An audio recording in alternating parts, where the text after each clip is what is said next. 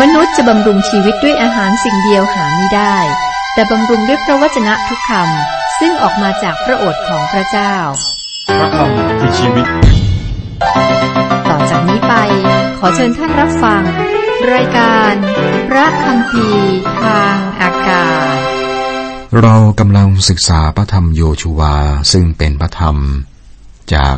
ส่วนของพระคัมภีร์ภาคพันธสัญญาเดิม พระคิสัมคัมภีร์ แบ่งเป็นสองภาค รวมหนังสือ 66 เล่ม เราศึกษาแต่ละเล่มแบบอธิบาย มีเนื้อหาทางวิชาการที่เรียกว่าบริบท จึงเหมาะอย่างยิ่งสำหรับท่านที่สนใจความหมายของคัมภีร์ไบเบิลหรือว่าพระคิสัมคัมภีร์ เมื่อครั้งที่แล้วได้ศึกษาบทที่ 14 หัวเรื่องหลักคือคาเล็บได้เมืองเฮบโรน ถึงข้อ 12 นะครับ ผมจะอ่านข้อ 12 เพราะฉะนั้นขอมอบแดนเทือกเขานี้ ซึ่งพระเจ้าตรัสในวันนั้นให้แก่ข้าพเจ้า เพราะท่านได้ยินในวันนั้นแล้วว่าคนอานาคอยู่ที่นั่น มีหัวเมืองใหญ่ที่มีกำแพงล้อมอย่างเข้มแข็งฉลอดพระเจ้าจะทรงสถิตกับข้าพเจ้า ข้าพเจ้าก็จะขับไล่เขาออกไป ได้ดังที่พระเจ้าตรัสไว้แล้ว ในพระธรรมปฐมกาลอับราฮัมได้ไปที่เมืองเฮบโรน เมืองนี้หมายถึงสามัคคีธรรม นี่เป็นสถานที่แห่งการสามัคคีธรรม คาเล็บได้มีสามัคคีธรรมกับพระเจ้า และตอนนี้ท่านต้องการอยู่ที่เมืองเฮบโรน ข้อ 13 14 แล้วโยชูวาก็อวยพรแก่ท่านและยกเมืองเฮบโรนให้คาเล็บบุตรเยฟูเนเป็นมรดก เฮบโรนจึงตกเป็นมรดกแก่คาเล็บบุตรเยฟูเนตระกูลเคนัสจนทุกวันนี้ ราะว่าท่านติดตามพระเยโฮวาห์พระเจ้าของอิสราเอลอย่างสุดใจ วันหนึ่งเราจะได้รับบำเหน็จ เราจะไม่ได้รับตามปริมาณของงานมากมายที่เราทำเพื่อพระเจ้า หรือตามชื่อเสียงเกียรติยศ ความดังของเรานะครับ ไม่ใช่อย่างนั้น สิ่งที่สำคัญก็คือว่าเราได้ติดตามพระเจ้าอย่างสุดใจหรือไม่ ตรงนี้ต่างหากสำคัญ อยากจะให้คนของพระเจ้าเรียนเรื่องนี้นะครับ สิ่งสำคัญที่สุดในชีวิต คือการติดตามพระเจ้าอย่างสุดใจ คาเร็บบรุษแห่งพระเจ้าได้ยึดเมืองเฮบโรน เมืองนั้นมีคนยักษ์อยู่ ท่านบอกว่านั่นคือที่ซึ่งข้าพเจ้าต้องการ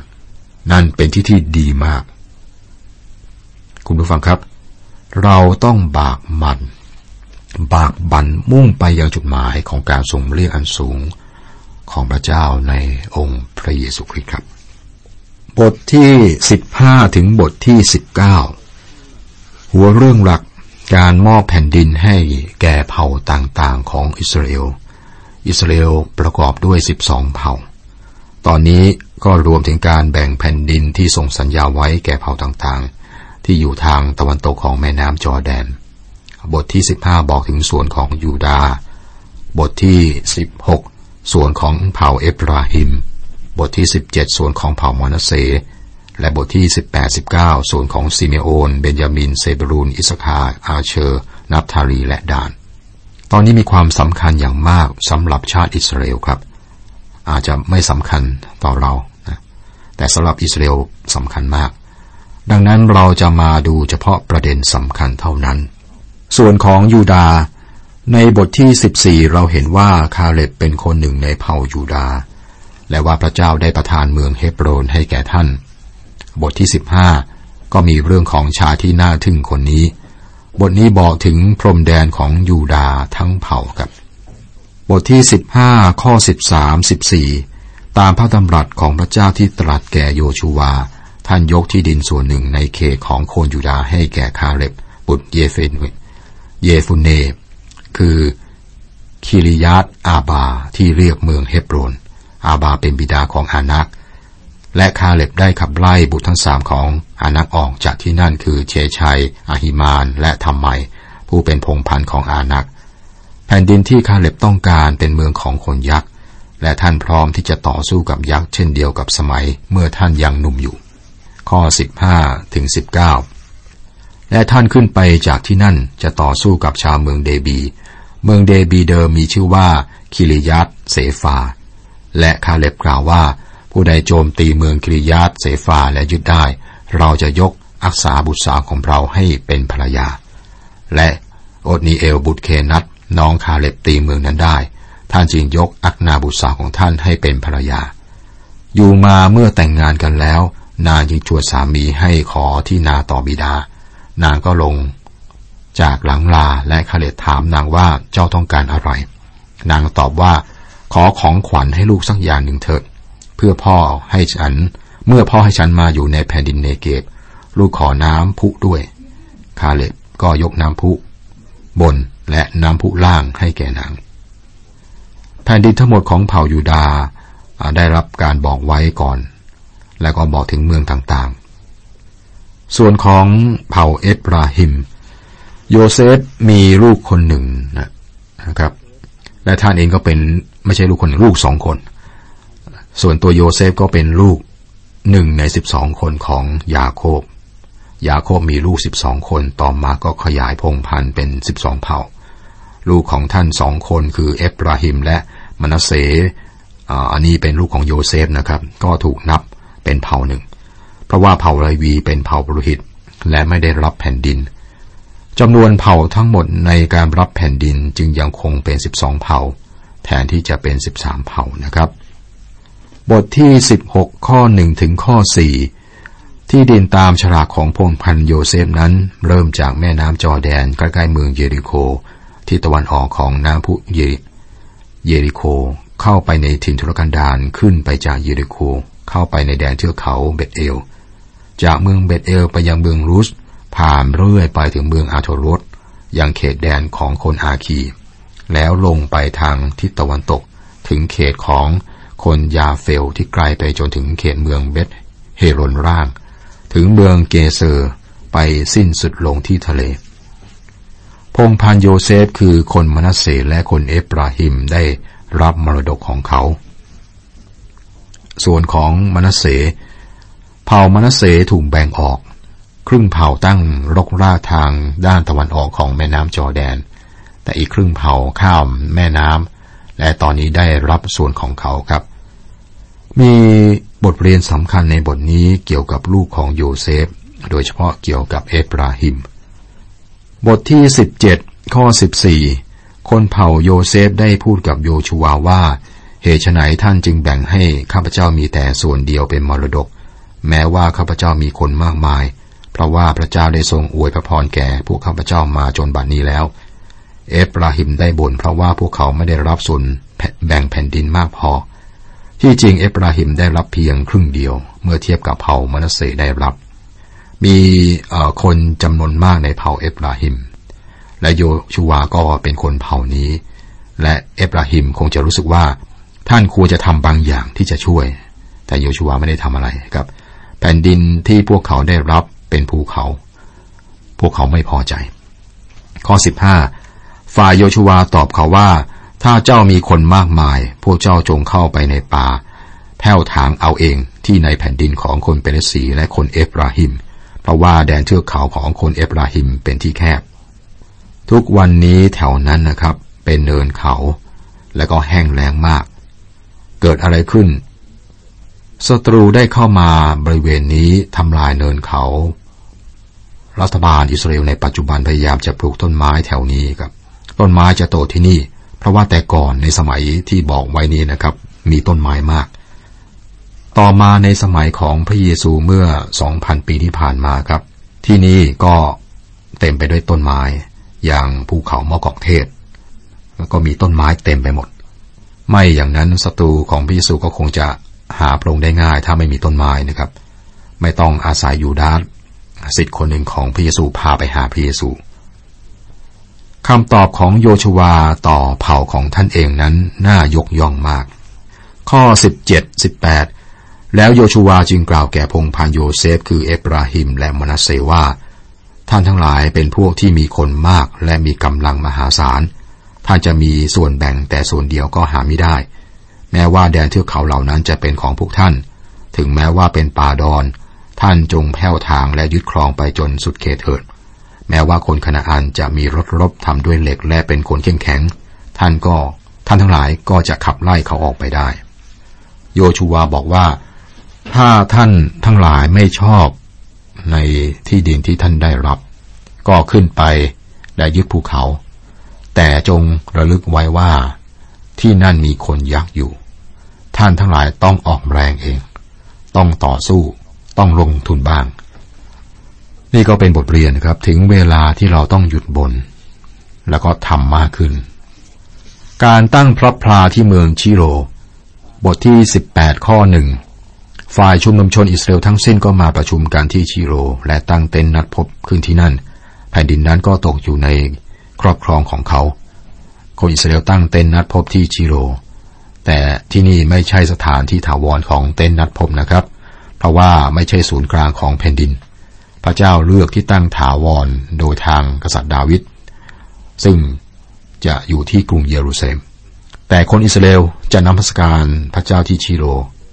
จนกว่าจะถึงตอนนั้นในอนาคต เต้นนัดพบจะคงอยู่ที่ชิโรตลอดสมัยของผู้วินิจฉัยครับ การแบ่งแผ่นดินที่เหลือ ตอนนี้ผู้นำอิสราเอลคือโยชูวาได้ท้าทาย ข้อสองข้อสามยังมีประชาชนอิสราเอลอีกเจ็ดเผ่าที่ยังไม่ได้รับ มรดกเป็นส่วนแบ่ง ดังนั้นโยชูวาจึงแก่แก่คนอิสราเอลว่า ท่านทั้งหลายจะรอช้าอยู่อีกเท่าใด จึงจะเข้าไปยึดครองที่ดินซึ่งพระเยโฮวาพระเจ้าของบรรพบุรุษของท่านประทานแก่ท่านทั้งหลาย อีกเจ็ดเผ่ายังไม่ได้รับแผ่นดิน พวกเขาก็บอกกับโยชูวา ว่า ท่านผู้นำจะให้แผ่นดินที่ไหนแก่พวกเรา โยชูวาก็บอกพวกเขาว่า พวกท่านได้รับแผ่นดินแล้ว จงไปยึดครองที่ดินของท่าน ท่านจะช้าอยู่ทำไม นี่คือคำท้าทายของพระเจ้าสำหรับเราด้วยนะครับ พระเจ้าเตรียมพระพรฝ่ายจิตวิญญาณนานาประการให้แก่เรา แต่เราไม่ได้รับกับ พระเจ้าดีต่อเรามาก เราขอบคุณพระองค์ได้อย่างไร ต่อพระคุณความรักความดีพระเมตตาของพระองค์พระองค์ดีเลิศนะครับทำไมเราไม่ลุกเข้าไปและยึดครองที่ดินที่พระเจ้าประทานให้แก่เราคือพระพรฝ่ายจิตวิญญาณนานาประการกลับมาที่อิสราเอลโยชูวาตอนนี้ครับ หลังจากที่โยชูวาท้าทาย เผ่าเหล่านี้ออกไปครับ และครอบครองแผ่นดินซึ่งได้แบ่งให้แก่พวกเขา ส่วนของเบนจามิน เผ่าเบนจามินได้รับมรดกระหว่างแผ่นดินยูดาและเผ่าเอฟราฮิมและดาน ส่วนของซีเมโอนนะครับ บทที่ 19 ข้อ 9 มรดกของคนเผ่าซีเมโอนเป็นดินแดนในส่วนแบ่งของคนเผ่ายูดา เพราะว่าส่วนของคนเผ่ายูดานั้นใหญ่เกินไป คนเผ่าซีเมโอนจึงได้รับมรดกอยู่ท่ามกลางคนเผ่ายูดา ตามที่เราเห็นในบทที่ 15 เผ่ายูดาได้รับสิทธิพิเศษ เพราะว่าเป็นเผ่ากษัตริย์ ในที่ดินของเผ่านี้ เมืองหลวงของชาติ ซึ่งรวมทั้งด้านศาสนาและการเมืองจะตั้งอยู่ เมืองหลวงจะเป็นกรุงเยรูซาเล็ม เราจะเห็นว่าดาวิดเป็นผู้เลือกเมื่อผ่านเวลาผ่านไปนะครับ เพราะว่าแผ่นดินของยูดานั้นมากกว่าที่จำเป็นต้องใช้ ส่วนทางด้านใต้ก็มอบให้แก่เผ่าซิเมโอน ส่วนของเผ่าเศบูลุน อิสสาคาร์ อาเชอร์ นัฟทาลีและดาน เผ่าเศบูลุนได้รับส่วนของแผ่นดินที่ไม่มีทางออก ทางน้ำในด้านใต้ของกาลิลีมรดกของอิสสาคาร์เริ่มจากภูเขาทาโบร์ทางตะวันตกไปถึงตอนใต้ของทะเลกาลิลีรวมถึงบริเวณชายฝั่งจากเหนือ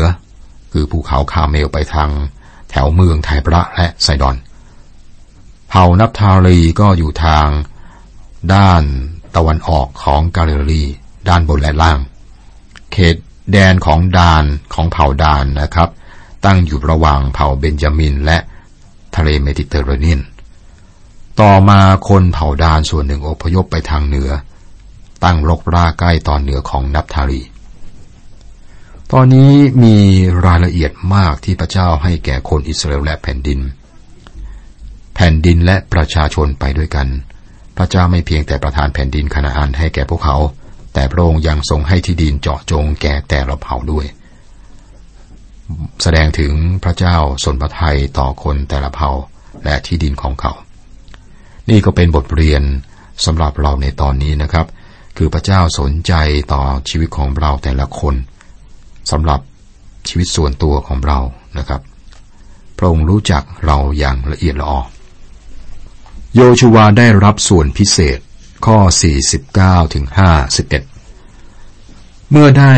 แบ่งแผ่นดินส่วนต่างๆ ของแผ่นดินนั้นเป็นมรดกเสร็จสิ้นแล้ว คนอิสราเอลก็ได้มอบส่วนมรดกในหมู่พวกเขาให้แก่โยชูวาบุตรนูน ตามบัญชาของพระเจ้า เขาก็ได้ยกเมืองที่ท่านขอไว้ให้แก่ท่าน คือเมืองทิมนาเสราในแดนเทือกเขาแห่งเอฟราฮิม ท่านก็เสริมสร้างเมืองนั้นเสียใหม่ และเข้าอยู่ที่นั่น ที่กล่าวมานี้เป็นมรดกที่เอเลอาซาบุรหิตกับโยชูวาบุตรนูน และหัวหน้าของตระกูลเผ่าต่างๆ แห่งเผ่าคนอิสราเอลจับฉลากแบ่ง ให้เป็นมรดกที่ชิโรต่อพระพักพระเจ้า หน้าประตูเต็นนัดพบ ดังนี้แหละ เขาทั้งหลายก็ทำการแบ่งปันแผ่นดินสำเร็จลง โยชวาเลือกที่ดินของท่านเอง ท่านเลือกเมืองทินาเซรา เมืองนี้ก็อยู่ประมาณ11ไมล์ห่างจากเมืองชิโร เป็นแผ่นดินที่แห้งแล้งและแย่ที่สุดนะครับ ดูนะครับผู้นำเลือกแผ่นดินให้ตัวเองนะฮะ เลือกแห้งแล้งและก็ ไม่ค่อยสมบูรณ์นะถ้าเทียบกับเขาอื่นนะครับ ทำให้คิดถึงอับราฮัมและโลด โลดเป็นหลานอับราฮัม เมื่อสองท่านนี้กลับไปอียิปต์ อับราฮัมบอกกับโลดว่า จงเลือกตามที่ท่านต้องการ และเราจะเอาส่วนที่เหลือ บอกหลานให้เลือกก่อน ปรากฏว่าหลานเลือกส่วนที่ดีที่สุด เหตุการณ์นี้แสดงถึงบุคลิกภายในของคนเหล่านี้ครับ โยชูวาได้เลือกที่ดินที่ไม่ดี แสดงถึงบุคลิกภายในของท่าน มันยังทำให้เห็นถึงคนอิสราเอล พวกเขาเต็มใจอย่างยิ่งในการให้โยชวาได้รับแผ่นดินแห้งแล้งนี้ ในความเห็นของผมนะครับ มันน่าอายพอๆกับคริสจักรหรือว่าองค์การคริสเตียนที่มีคนทำงานที่สัตย์ซื่อ แล้วปล่อยให้คนเหล่านั้นแก่ตัวกเกษียณโดยไม่มีการจัดเตรียมบำเหน็จบำนาญให้แก่พวกเขา ธุรกิจที่เอารัดเอาเปรียบนะได้ดูแลคนงานของพวกเขาเมื่อเกษียณ แต่น่าเศร้ากับคนของพระเจ้าไม่ได้ทำสิ่งเหล่านี้เห็นบุคลิกของโยชูวาผู้นำนะมีผลงานมากมาย แล้วก็แบ่งแผ่นดินกันนะครับ ท่านเลือกเองนะสิทธิพิเศษเลือกเองนะเลือกแผ่นดินที่สภาพแย่ที่สุด แล้วคนอิสราเอลก็ยกให้ด้วยนะครับ มีบทเรียนหลายอย่างในบทนี้นะครับ คุณผู้ฟังครับเรากำลังศึกษาพระธรรมโยชูวา จบบทที่ 19 ยังมีต่อนะครับ อ่านและศึกษาด้วยกันสำหรับผมนั้นได้บทเรียนมากมายในการดำเนินชีวิตประจำวัน อย่างบทที่ 19 นี้ ก็พูดถึงภาวะผู้นำได้เห็นภาวะผู้นำที่ควรเป็นแบบอย่าง ที่เห็นชัดคือการเสียสละ การเป็นแบบอย่าง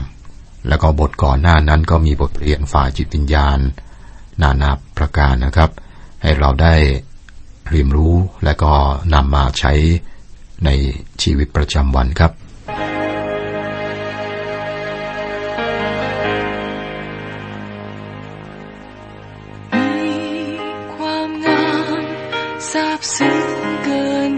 ใจ